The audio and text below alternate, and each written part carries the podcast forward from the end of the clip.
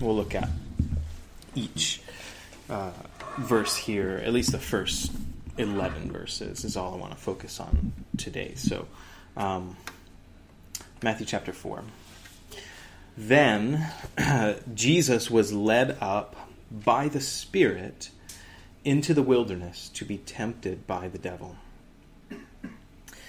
And when he had fasted forty days and forty nights, afterward he was hungry. now, when the tempter came to him, he said, If you are the Son of God, command that these stones become bread. But he answered and said, It is written, Man shall not live by bread alone, but by every word that proceeds from the mouth of God. Then the devil took him up into the holy city and set him on the pinnacle of the temple and said to him, If you if you are the Son of God, throw yourself down, for it is written, He shall give His angels charge over you, and in their hands they shall bear you up, lest you dash your foot against a stone. Jesus said to him, It's written again, You shall not tempt the Lord your God. Again, the devil took him up on an exceedingly high mountain and showed him all the kingdoms of the world and their glory, and said to him, All these things I will give you, if you will fall down and worship me. Then Jesus said to him, Away with you, Satan. For it is written, You shall worship the Lord your God, and him only him only you shall serve. then the devil left him. And behold, angels came and ministered to him or served him. Now, when Jesus heard that John had been put in prison, he departed to Galilee, and leaving Nazareth, he came and dwelt in Capernaum, which is by the sea, in the regions of Zebulun and Naphtali, that it might be fulfilled which was spoken by Isaiah the prophet, saying, the land of Zebulun and the land of Naphtali, by the way of the sea uh, beyond the Jordan, Galilee of the Gentiles. The people who sat in darkness have seen a great light. And upon those who sat in the region and shadow of death, light has dawned. From that time, Jesus began to preach and to say, Repent, for the kingdom of heaven is at hand. And Jesus, walking by the Sea of Galilee, saw two brothers, Simon called Peter and Andrew his brother, casting a net into the sea, for they were fishermen. Then he said to them, Follow me, and I will make you fishers of men. They immediately left their nets and followed him. Going on from there, he saw two other brothers, James, the son of Zebedee, and John, his brother, in the boat with Zebedee, their father, mending their nets. He called them and immediately they left the boat and their father and followed him. And Jesus went about all Galilee, teaching in their synagogues, preaching the gospel of the kingdom, and healing all kinds of sickness and all kinds of disease among the people. Then his fame went throughout all Syria, and they went. Uh, excuse me, they brought to him all sick people who were afflicted with various diseases and torments, and those who were demon possessed, epileptics, and paralytics, and he healed them. Great multitudes followed him from Galilee, Decapolis, from Decapolis and Jerusalem, Judea, and beyond the Jordan. Father, I, I pray that as we look at this uh, temptation of Jesus, that we would be filled with great joy at what we see here. Reminded again that there's nothing that's too hard for you.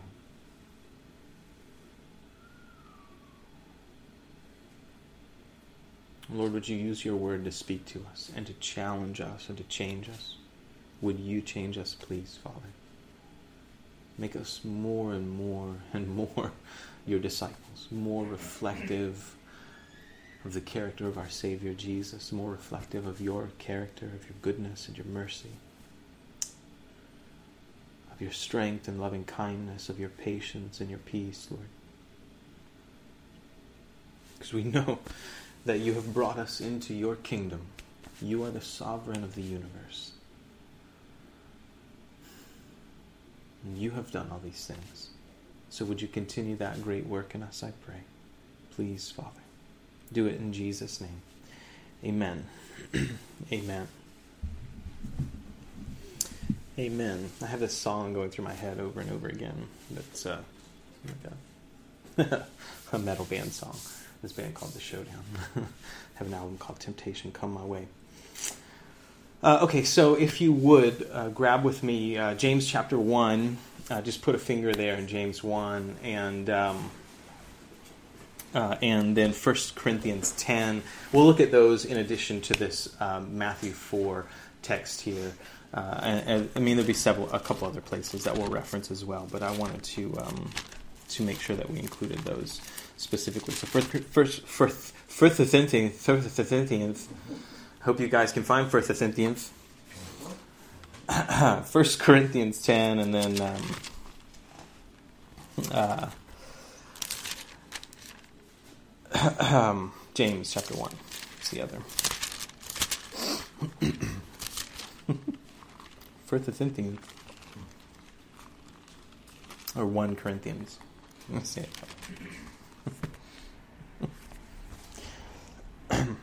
the first line of Matthew chapter 4, can I just say, is real troubling to me. Like, it hurts my heart. Uh, we'll, we'll read it again here in just a second. But it, it is just troublesome. I just don't like it. I hope it's okay for me to say that. If it's not, then too bad. Um,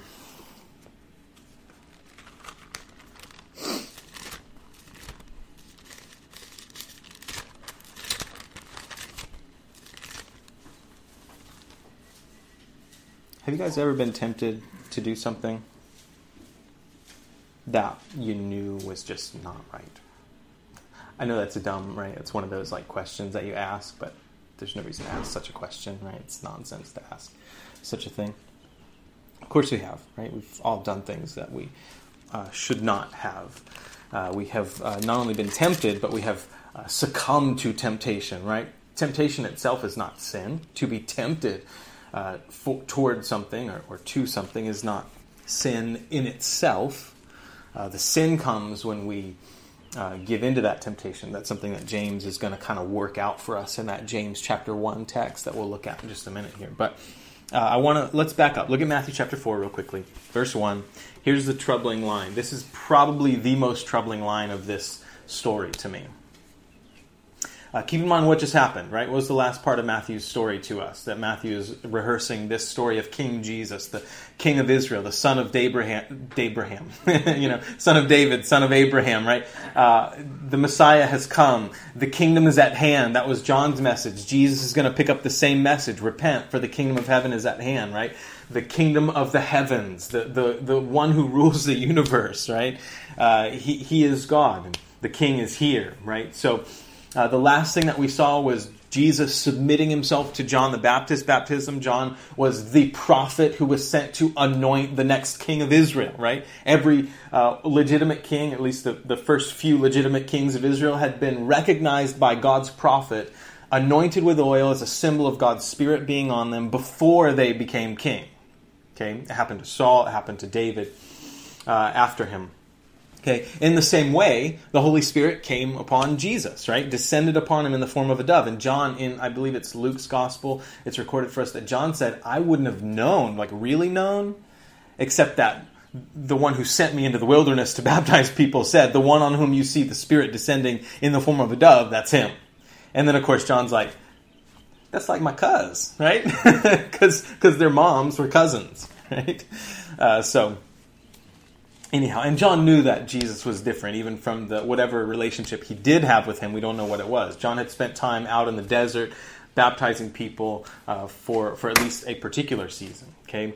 So now the Messiah is essentially ordained, recognized by the prophet of God. God sends his prophet, um, John the Baptist, who comes in the spirit and power of Elijah. And he recognizes this as the king of Israel, Jesus. And then we see Jesus there being baptized. He comes up out of the water. The Holy Spirit descends on him, looking like a dove, in the form of a dove. And then God speaks. The heavens are opened somehow, and God speaks. There's an audible voice. It might sound weird to you and I. Uh, uh, I've never heard God speak audibly. Uh, but there were numerous times throughout the scriptures where we find God speaking audibly from the heavens. One major one is actually at Mount Sinai. Before God actually gave Moses the writings, the tablets, God audibly spoke the Ten Commandments from Mount Sinai. That's why everybody was terrified and they said, Moses, you should go up to see God because, like, we're afraid. Okay? So when Moses comes back down and they've made that golden calf under like the worship leader Aaron's you know tutelage, uh, just kidding. Uh, you know Aaron's sort of left in charge there, and uh, they made the golden calf. And Aaron is like when he's talking to Moses, Aaron's like, I don't know what happened. They gave me their gold and I threw it in the fire, and poof, out came this calf. You know, I mean, right, whatever. It was this was a common god that was worshipped and idol that was worshipped in Egypt. This is something they were familiar with. So.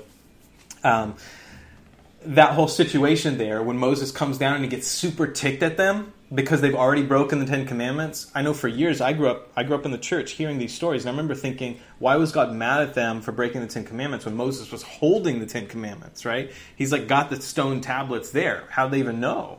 Right? That's because nobody had actually just kind of run me through the text, and I hadn't done it myself. So I, I didn't. I neglected to understand that God had already audibly spoken to them the commandments, and they had already broken them within that, that first 40 days and 40 nights. That's how long Moses was up there that, that time, right? And then Moses is take, so he takes the stone tablets and throws them down and breaks the, the tablets themselves uh, that, uh, that had been written. But um, regardless, um, Jesus is now recognized in this sort of really, really official way as the king of Israel. And uh, by the prophet of God as the, the, the one that God has chosen, the anointed one. Okay? So, uh, we hear this voice from heaven, or they heard this voice from heaven saying, This is my beloved Son in whom I am well pleased. Now, the very next line is what troubles me.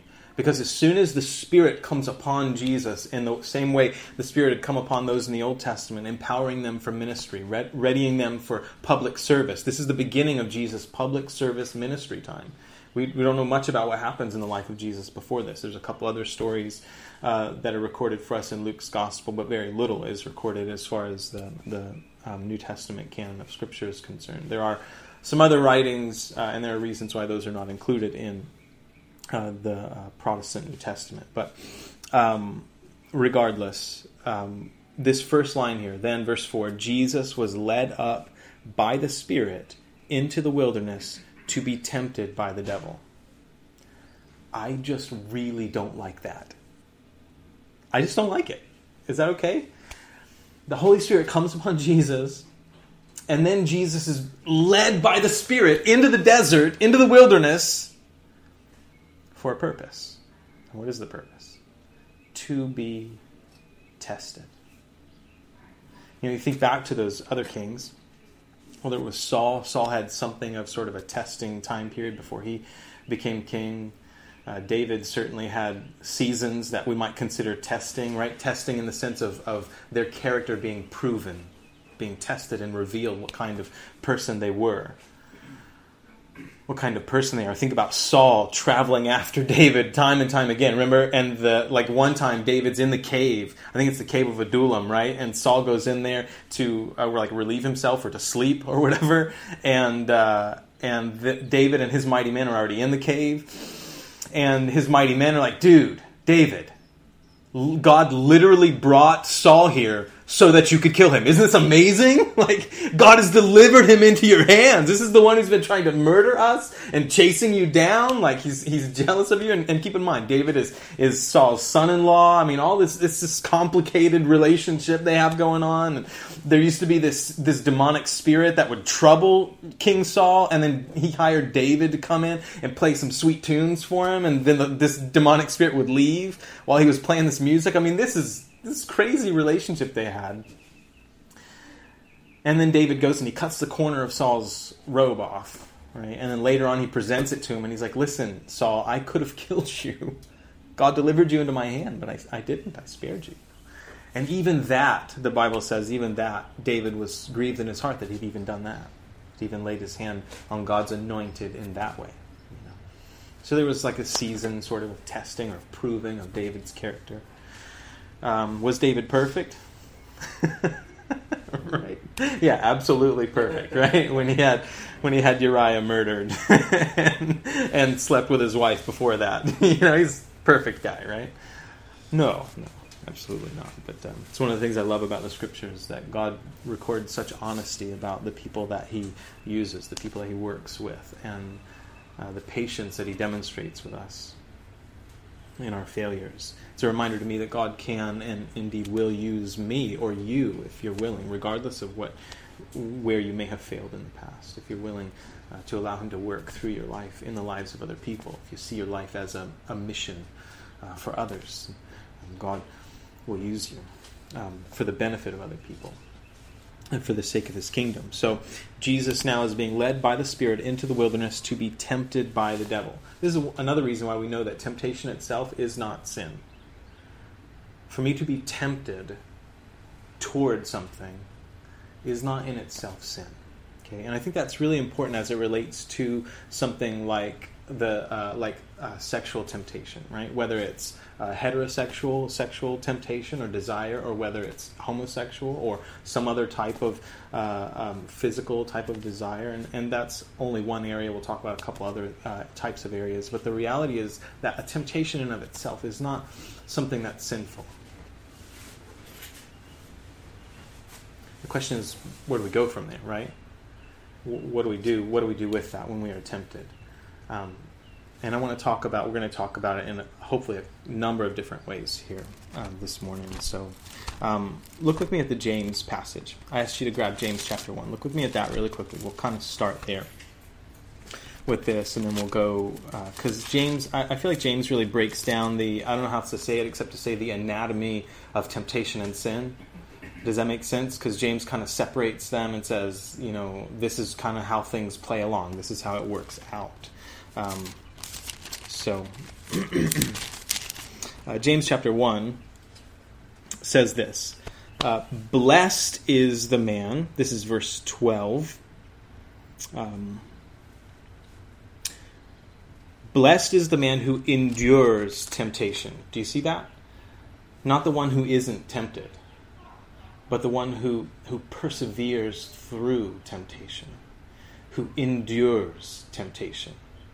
Do you get that? Because every one of us we still live in, in this physical body right? We still have uh, i think as paul described in romans 7 the law of sin in our members in our bodies. We can be indeed tempted in many different ways. Uh, and i want to talk about a lot of those in just a second uh, or in just a couple minutes here.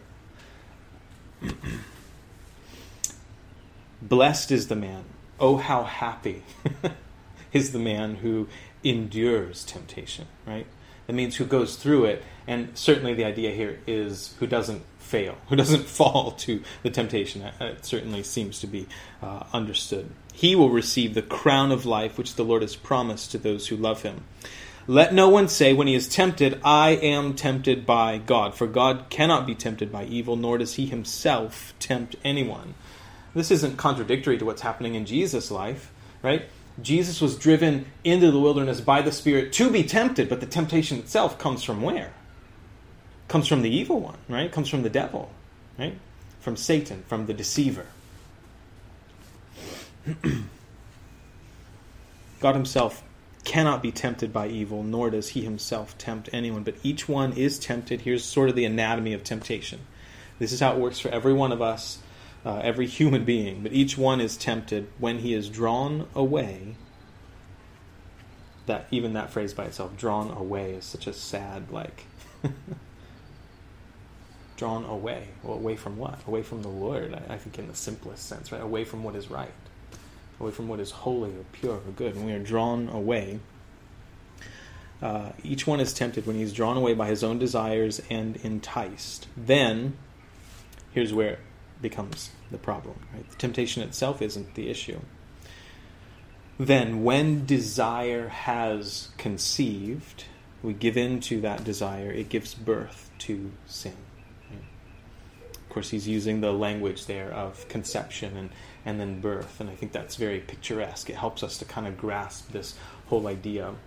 Um, I think very clearly. When desire is conceived, it gives birth to sin, and sin, when it is full grown, brings forth death. The same thing that Paul would write in Romans 3 the wages of sin is death. I've said it before, it's one of my favorite tweetable phrases. Don't do that. I'm just kidding. when we choose to disobey God, to sin, when we choose sin, we are playing Russian roulette with a fully loaded revolver you always lose. Do you understand? You always lose. There's no spinning the, the, the chamber or whatever and hoping you find a, a place where, where you're not gonna where there's not gonna be death.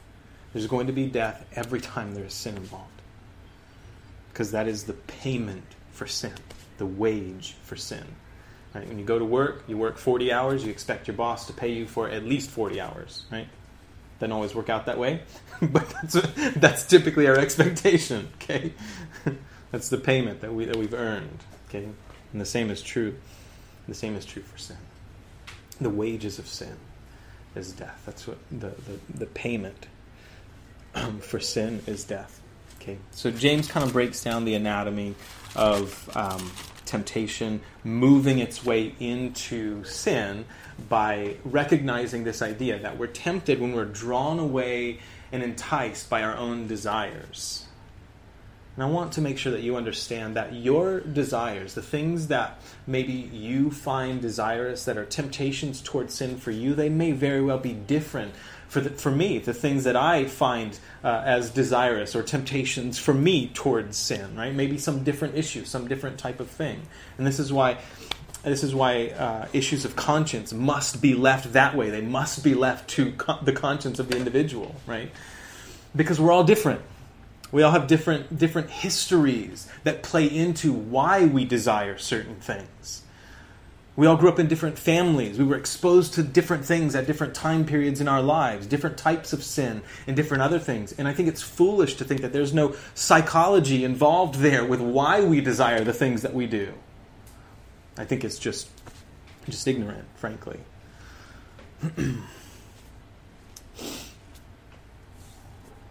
the question is not will we be tempted to disobey God? Will we ever be put to the test? Right? This idea of temptation is the word itself is the idea of putting something to the test to prove what it's made out of, to show its character. Um,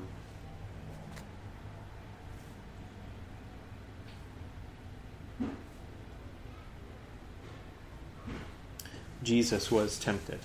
We too will be tempted. The question is not whether or not we'll be tempted. it, it is only what do we do, right?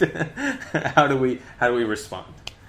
Um, what do we do when we're tempted to disobey the Lord?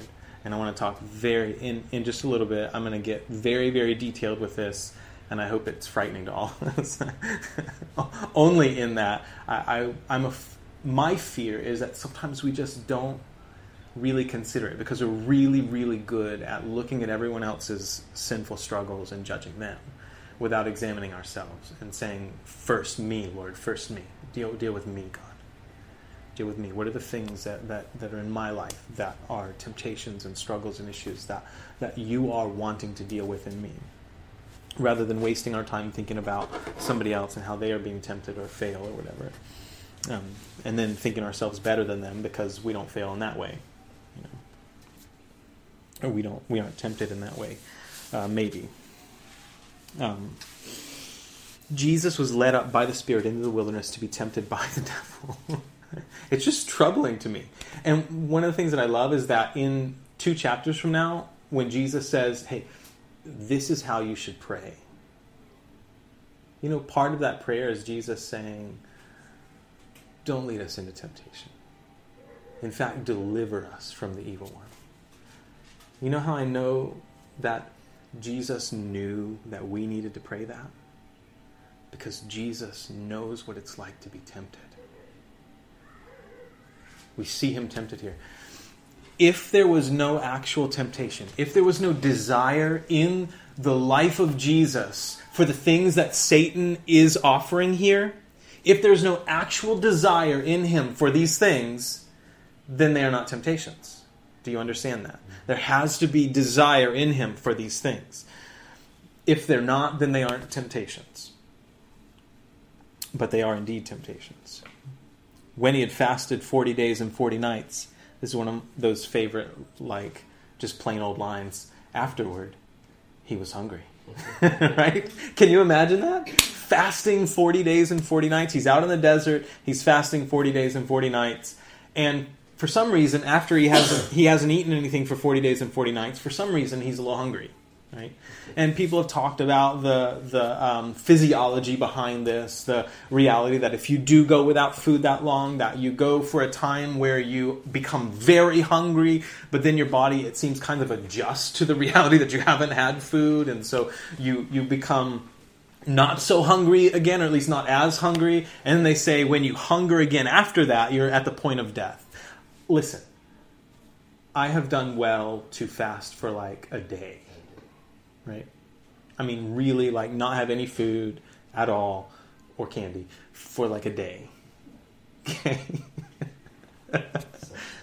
That's right. the Lord knows. so, I, I can't, I have no conception of what this is actually like. I just don't. And to be honest, I don't know anyone else who does. I just I don't know anybody else who has who has uh, done something like this. Okay.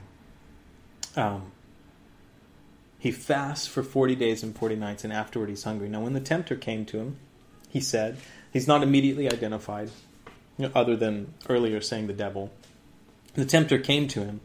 He said Jesus is going to call him by the other name later, by Satan. But um, the tempter came to him. He said, If you are the Son of God, command that these stones become bread. So put yourself there in the scene. Jesus hasn't eaten anything 40 days and 40 nights. He's hungry, possibly at the point of death, physical death.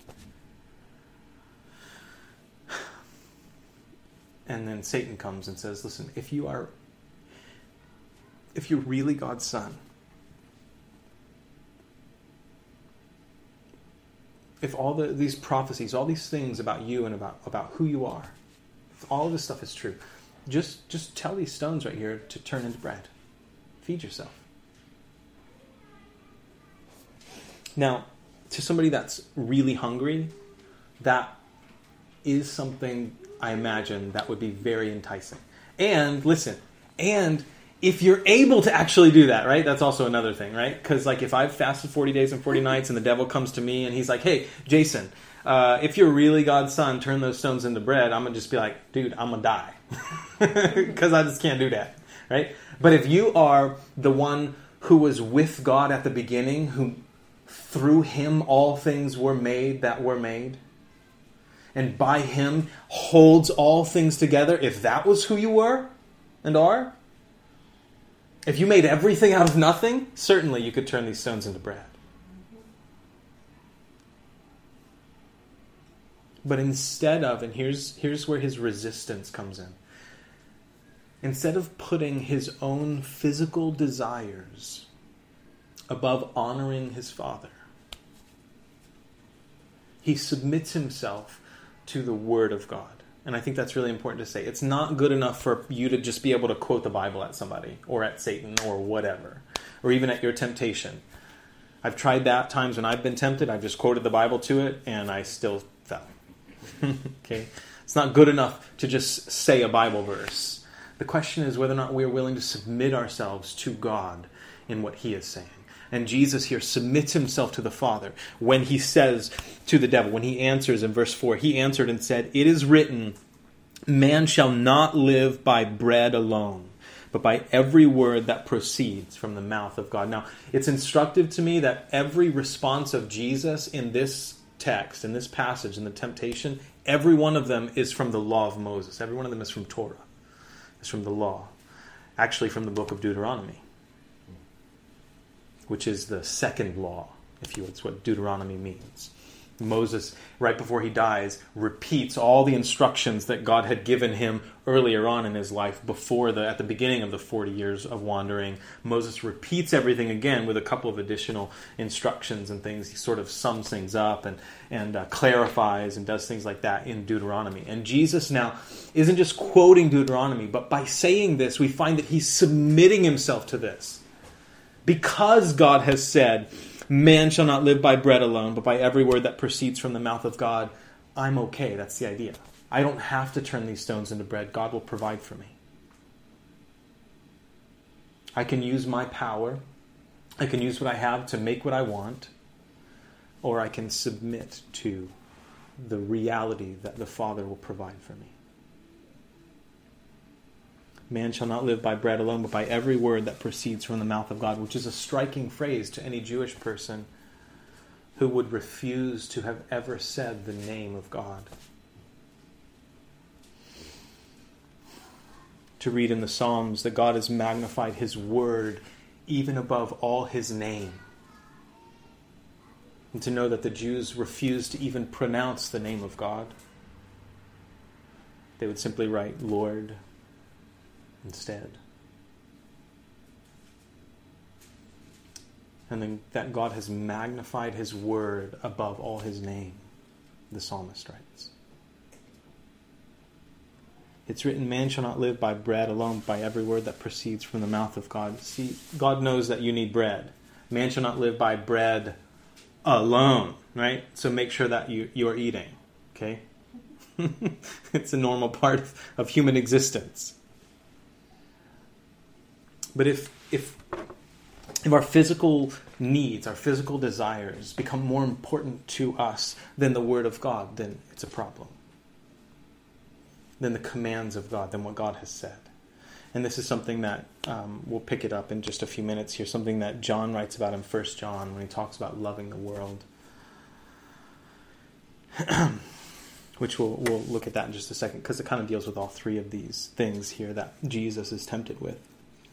So his first temptation deals with a very natural, normal body desire, right? A fleshly desire. The word flesh or carnal means of the body, right? It deals with a very natural, carnal desire, which is a desire for food. I really like to eat. I, I, there's this constant struggle between like my waistline and my food that I want to eat. Frankly, I just I like to eat stuff. I like to eat good food. It's very tasty. I also don't like to exercise. Um, just don't like it. Uh, so, something that uh, I, I, try and be careful about sometimes. Um, Man shall not live by bread alone, but by every word that proceeds from the mouth of God. We we have to recognize that within our bodies we have certain desires, and one of those is very natural desire for food? Something that we have to have to live.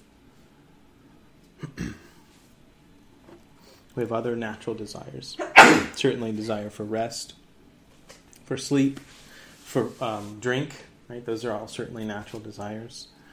Um, others as well. Maybe we'll come back and talk about some of those shortly. But um, the next temptation is this: Then the devil took him up into the holy city, that's Jerusalem, and set him on the bless you Bless you, bless you, bless you, bless you. Good.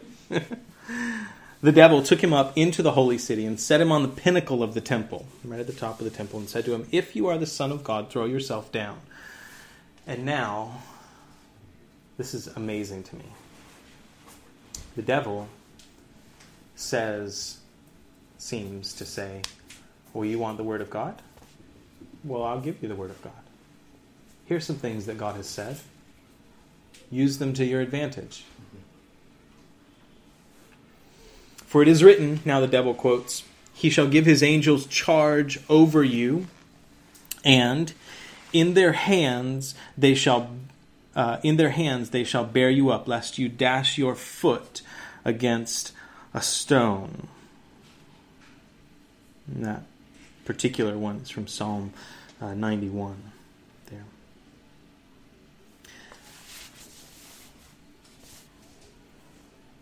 It is fascinating to me how frequently this happens. How frequently we can take the scriptures, we do take the scriptures, and we can make them supportive of whatever the thing is that we want for ourselves. And I think most of us are probably aware of the reality that there are a lot of people that are teaching the Bible or teaching people in churches.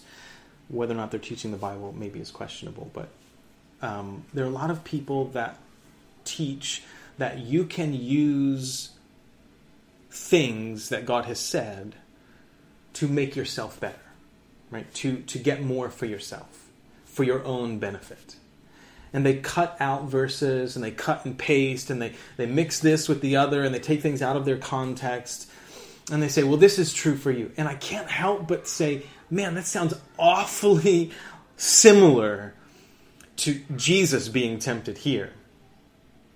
Listen, these things are true. He shall give his angels charge over you, and in their hands they shall bear you up, lest you dash your foot against a stone. Jesus could be confident that the angelic realm was protecting him. Absolutely true. But would he test God? Would he tempt the Lord? Would he put God to the test by being on the top of the temple and throwing himself down? And the temptation here is the same. Prove that you're really the Son of God. Listen, if Jesus went up there on the top and threw himself off the temple and the angels came and rescued him, maybe he could say, Well, I'm definitely the Son of God. I'm proving it, I'm testing it. Because God said that he would protect me.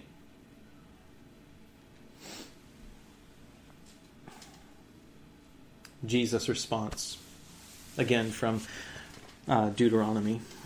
Jesus said to him, It is written again, You shall not tempt the Lord your God. Do not put God to the test. Um, Israel had tempted uh, God, they had tested God. And God said that He would provide for them they complained to Moses and others. They, they tested God very directly at the waters of Meribah, the waters of Massah. And many of them were judged because of that, that test there. And this is hard because it's hard because I, I, it seems like many times people want to do this. They want to say, well, if you're really true, God, then I'm going to do this, and then I expect you to do whatever. And they presume upon God to, to do some particular thing for them to prove to them who he is. That's what's happening here. And it seems that obviously it is a temptation for Jesus. I want to know, for me, me, I want to know that God is with me. And this is even post hearing the Father speak from heaven. This is my beloved Son in whom I am well pleased. I think in a lot of ways we don't fully grasp, maybe nor can we fully grasp the humiliation of Jesus in in the incarnation, in the fact that God became man, and He humbled Himself in some particular way that I, I you know, will wrestle with that idea about what exactly that means, and maybe never fully come to understand it because we're not Him.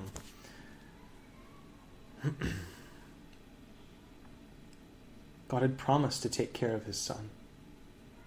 He shall give his angels charge over you, the scripture said. In their hands they shall bear you up, lest you dash your foot against a stone. Absolutely. But don't put God to the test. You shall not tempt the Lord your God. Like it's like you know saying uh, there's sort of this um, I think a lot of Calvinistic circles maybe use this phrase "immortal until their work is done." It's actually thinking of an old hardcore band, but uh, uh, saying like nothing can touch me. I'm immortal until the work that God has called me to on this earth is done. Let's say, okay, maybe that's true, but should you put God to the test? Should you get drunk and then go drive somewhere or act like a fool? Should you go run off a cliff just to test Him? Maybe your work's done then, right? If you if you die, God's like, well, you're done. That's it, buddy. Right? and yet sometimes uh, this is such a common thing. People say, people are like, well, I want to, I want to know. And so we try and put God to the test. Well, if God is real, then He will. Then He'll what? Who who are who are you to demand? Who am I to demand that God does anything for me? to demand. The remarkable thing is that He's so patient and kind that He, he provides for us every day. And He doesn't have to. He keeps you alive. He lets he lets one traffic light and the person in front of you at the traffic light that you get mad at because they don't immediately go when it turns green, right? He lets that person delay your travel by like 15 seconds so that when you get to the next light 10 miles from there where somebody blows through a red light and you would have been there at that immediate time, but, but, but you never see that. You never we, we don't know about those things. But life is so incredibly circumstantial. And who's in charge of that? Who ordains those things? The, the scriptures seem to declare to us that God is in charge even of how the dice land when you roll them. The lot is cast into the lap, Solomon said, but its every decision is from the Lord. That ancient form of, uh, of rolling dice, if you would.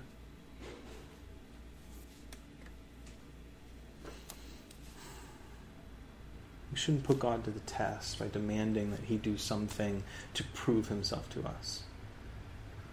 And Jesus submits Himself here to this idea by not throwing Himself off the pinnacle of the temple. even though He could have. He had scriptural backing that God would provide for him. Satan even told him he had scriptural backing. That should like throw our, our antenna up, right? There's some alarms up. Wait a minute, wait a minute. Satan's using the word of God Yes. And this is why it's so important for you and I to be reading our Bibles. and to be growing, to helping each, to help each other mature in, in the faith, so that we're not like children tossed to and fro with every wind of doctrine, as Paul writes in the book of Ephesians. There.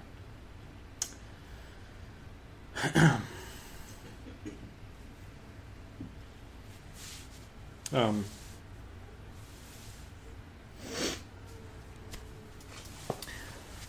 this certainly deals with a very natural drive or desire to live, to be alive, to be protected and not hurt. This temptation. Throw yourself down, down God will take care of you. Right? Verse 8 says this again the devil took him up on an exceedingly high mountain and showed him all the kingdoms of the world. Here's the final temptation and their glory. And he said to him, all these things I will give you if you will fall down and worship me. Um, the devil took him up. I mean, listen to the way that Matthew writes this. The devil took him up on an exceedingly high mountain and showed him all the kingdoms of the world.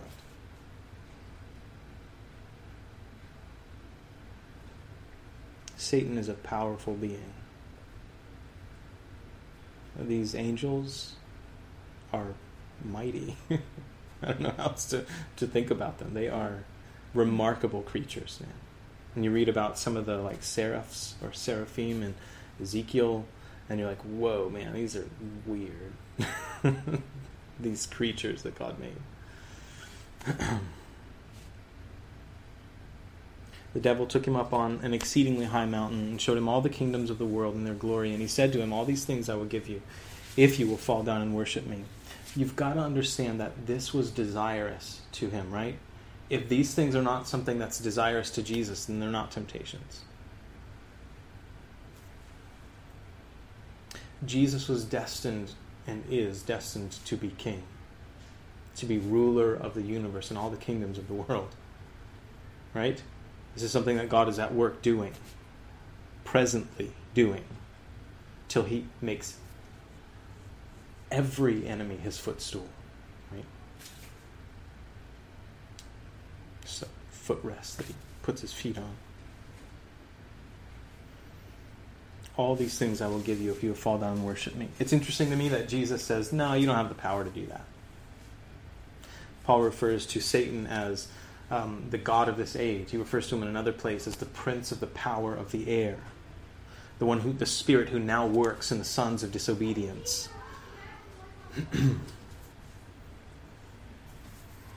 uh, in fact, John in First John says of Satan uh, that he um, that all the world lies under the sway of the wicked one.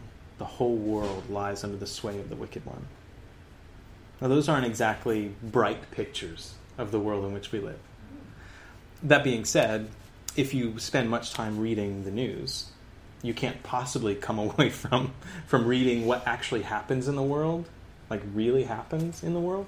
And not just in the world, but I think if we examine our own lives, sometimes it's real hard to have a bright picture of the world.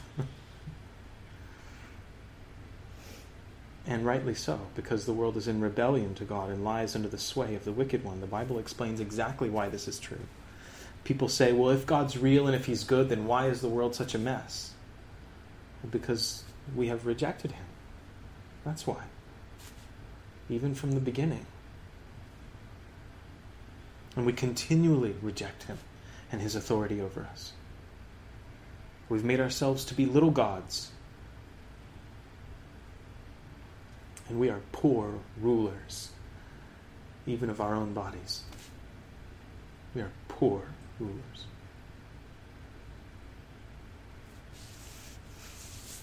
So the world is made up in all of its governing and all of its governments with men who can't even rule their own lives. And yet they rule kingdoms, masses.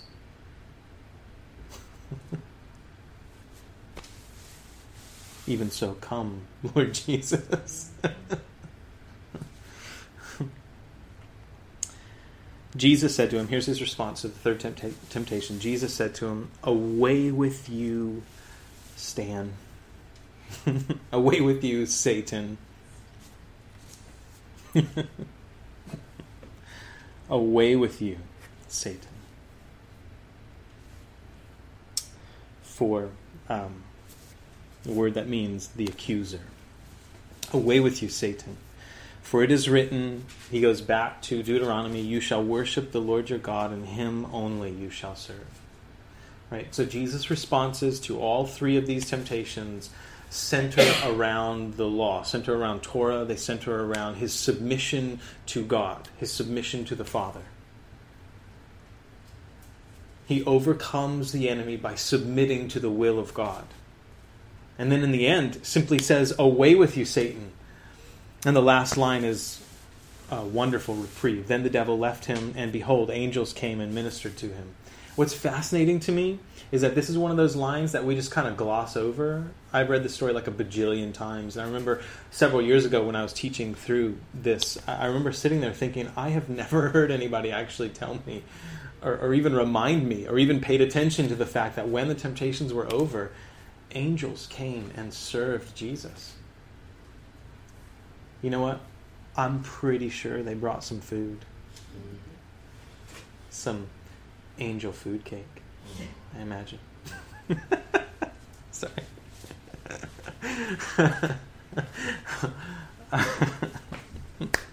That's such a good joke.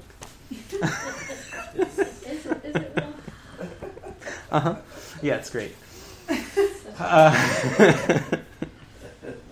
okay, but do you realize that, like, the second temptation, the part of the truth that Satan threw at Jesus was he will give his angels charge over you. They will take care of you. The angels will provide for you. And Jesus, in refusing to prove, to test God, finds that exactly what the scriptures had said becomes true. The angels did come and protect him, minister to him, serve him. Isn't that wonderful? Isn't that so cool? He resisted the temptation. The very thing that he was tempted with ends up happening. And he doesn't have to try and test God. But God keeps his word. This is always true for you. You don't have to put God to the test by being presumptuous or arrogant or trying to force God to do what you want in your way, in your time frame, but He will always keep His word to you. Always. He will keep His word. Because it is impossible for God to lie. It is outside of the realm of possibility for this infinite being to lie. This infinite being, God, to tell a lie. It is something that he is incapable of doing because of his nature, because of what it means to be him. So the devil left him, and behold, angels came and ministered to him. Now it's been pointed out uh, in the past that, in uh, similar to these three uh, temptations that we have here, the food and um, throwing yourself down from the pinnacle of the temple, and then um, having all of the kingdoms of the world be given to you similar to that reality uh, is like what uh, John says in um, 1 John, uh, 1 John chapter 3, if I remember correctly. I'm going to grab it there. All that is in the world.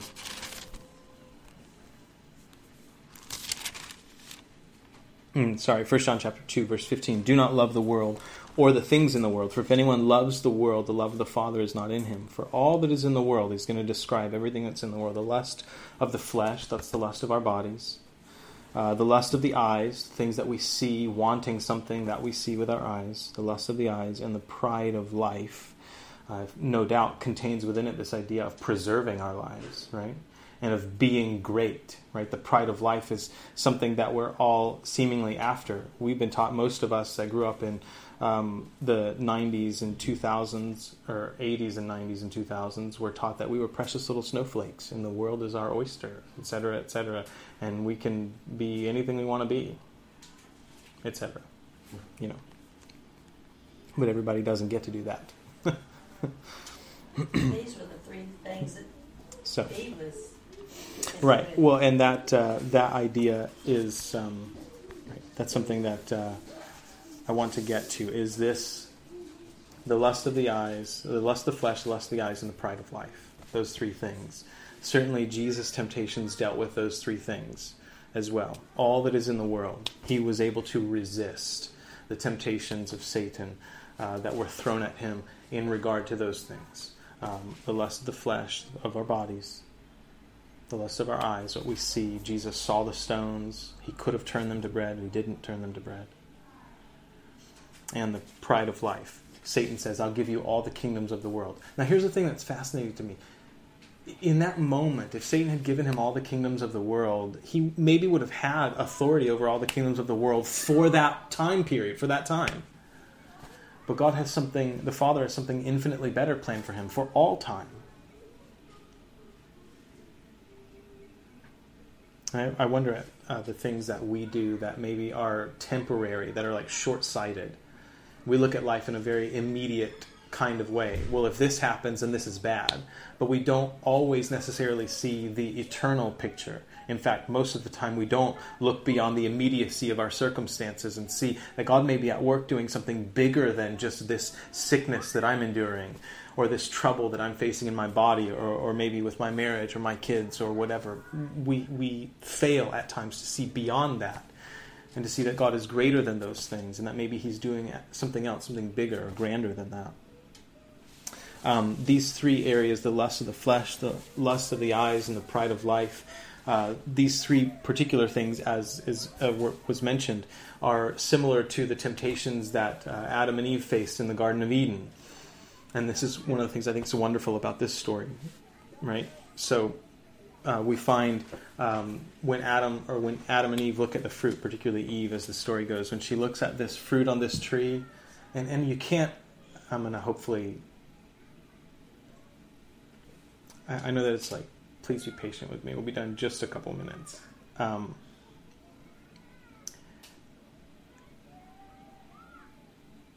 she saw that the tree was the fruit was desirous and it was good for food, the lust of the eyes and the lust of the body, the flesh. And it was desirable to make one wise. She could be like God. At least that's what the deception was. Right? Knowing good from evil.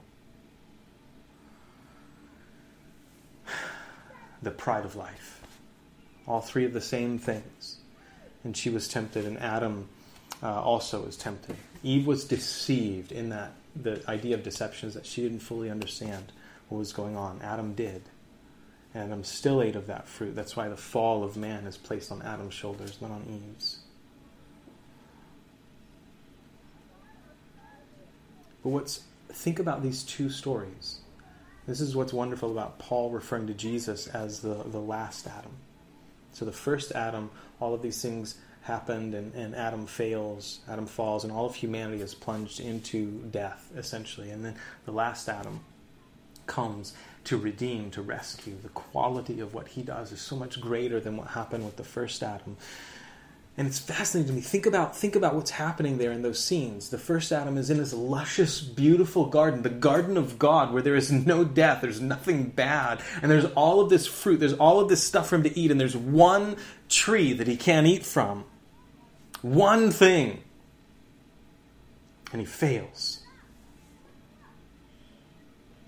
But the last Adam is out in the wilderness and he hasn't eaten for 40 days and 40 nights tired and hungry, no doubt, parched by the burning sun. And he succeeds to overcome the temptation. Do, do, you get the contrast of these two stories? The first Adam, the first man fails. The last Adam is victorious over the temptations of the devil. I don't, this is not something that just so happened. This is on purpose, you guys. This is absolutely on purpose that these two stories are contrasted the way that they are in the scriptures. When you set them beside each other, you see how in Adam all die, but in Christ all who are in him find life. And I wanted to get there. Uh, I just want to read it at least. This is the last thing that we'll read 1 Corinthians chapter 10. We'll read this. See, because overcoming our temptations is not is not about us just trying to work at it and get better and try harder. And if you just, and it's not about uh, psychological evaluations necessarily and trying to uh, deceive ourselves into being different than we are by some psychological manipulations. Okay? Uh, I think that it's different than that. Biblically speaking, we are new creatures in our Messiah Jesus. We are a new creation. God has taken out our, our old heart of stone and He's put in us a heart of flesh. He says in Jeremiah 31 that He writes His will, His law in our minds and in our hearts now for those who belong to Him. So um, we find here in 1 Corinthians 10, uh, 10 uh, these. Um, these reminders. Um, I, will just we'll pick up in verse twelve. The, the, beginning part is really good too. We'll pick up in verse twelve. Therefore, let him who thinks he stands take heed lest he fall. We should be humble, right? Not thinking that we in ourselves are so great we can overcome uh, any temptation or sin, but um, take heed lest he fall. Verse 13 says, No temptation has overtaken you except such as is common to man. But God is faithful. All the temptations you face are the same ones that humanity faces. There's such as is common to all people, to humanity, right? To man. Uh, but God is faithful, who will not allow you to be tempted beyond what you are able, but with the temptation will also make the way of escape, not just so that you can, um, you know, not so that it will disappear. Let me say it that way. He doesn't always remove temptations from us. But he makes a way of escape so that we may be able to endure it, bear it. Right? That's the thing that's being referenced there. And I, I also wanted to mention to you in Hebrews chapter 2, it's spoken of, and in Hebrews chapter 4, uh, we find um, some statements about Jesus as he is the, the uh, captain of our salvation. Um, uh, both Hebrews 2 and Hebrews 4 talk about Jesus being able to give us comfort and rest and strength when we are tempted because he knows what it's like to be tempted. Okay? Um, that sort of uh, is a quick summary here, but uh, I'm, I'm just running out of time. So um, here's the whole deal you are the temple of God's Spirit. Jesus lives in you, dear saints, and through you by his Spirit. You can overcome the temptations of the world because he who is in you is greater than he who is in the world. And let me make sure that we're clear about this. I'm not only talking about like physical desires, like um, being a jerk to people because we're hungry, right? we call it being hangry, and we're like, oh, it's fine. Is it okay for us to mistreat people because we're hungry? Like, is that really actually something that we've come to just say is fine? And, and please don't misunderstand me. I'm not talking about just like, you know, some small slight sometimes I can be a real jerk. okay. no, not Brian though. He's fine. He's good. right. So, so, so, uh, okay. I'm I'm talking about where we actually, and, and I'm thinking about it in the context of like the way that I treat my kids sometimes, because it really sucks. It just is really not right. Sometimes I mess up in, in the way that I talk to them and the attitude with which I deal with them. Sometimes I'm far too impatient with them when I should be giving them more grace. They're just little kids, you know.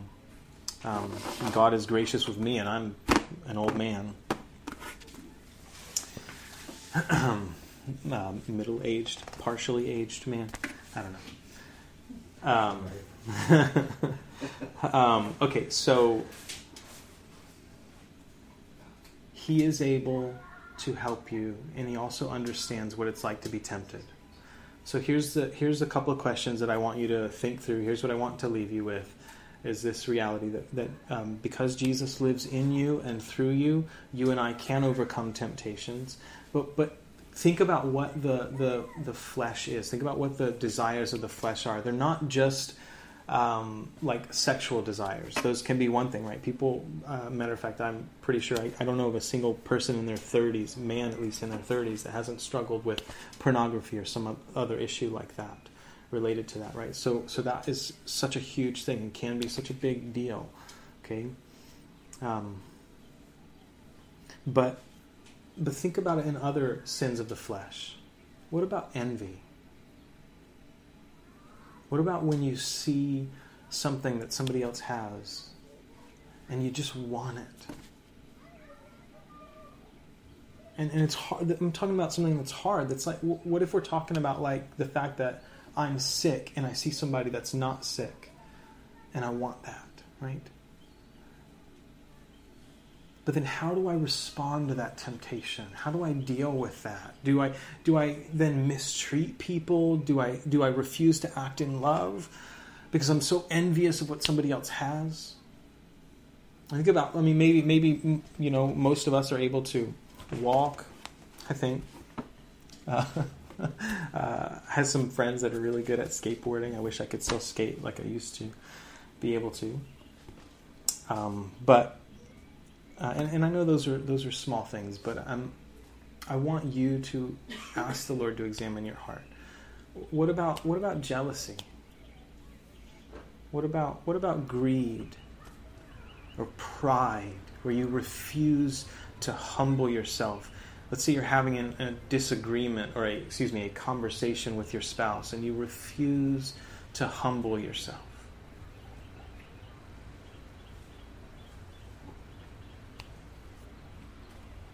And I and what I'm saying is that Jesus lives in you and, and lives through you, and He's able to help you in all of those moments to overcome the temptation. What about wrath? Are there areas in your life, in my heart, where we're holding on to anger at people or circumstances? where we're not where we're refusing to forgive. and let people go from the prison that we hold them in in our hearts.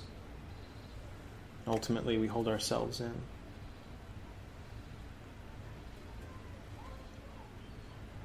I'm saying, Lord, would you please change us? Would you set us free? Set us free, Jesus. There's like so many more things I wanted to say. We, we, we got to finish. Uh, Father, thank you for your love. Thank you for sending the last Adam who overcomes the wicked one, and for, for you, Jesus, not leaving us orphans, but coming to us by the power of your Spirit. Help us to live in this reality that we are your people and you are our God. And that as you overcame Satan then, so too you are able to overcome the temptations that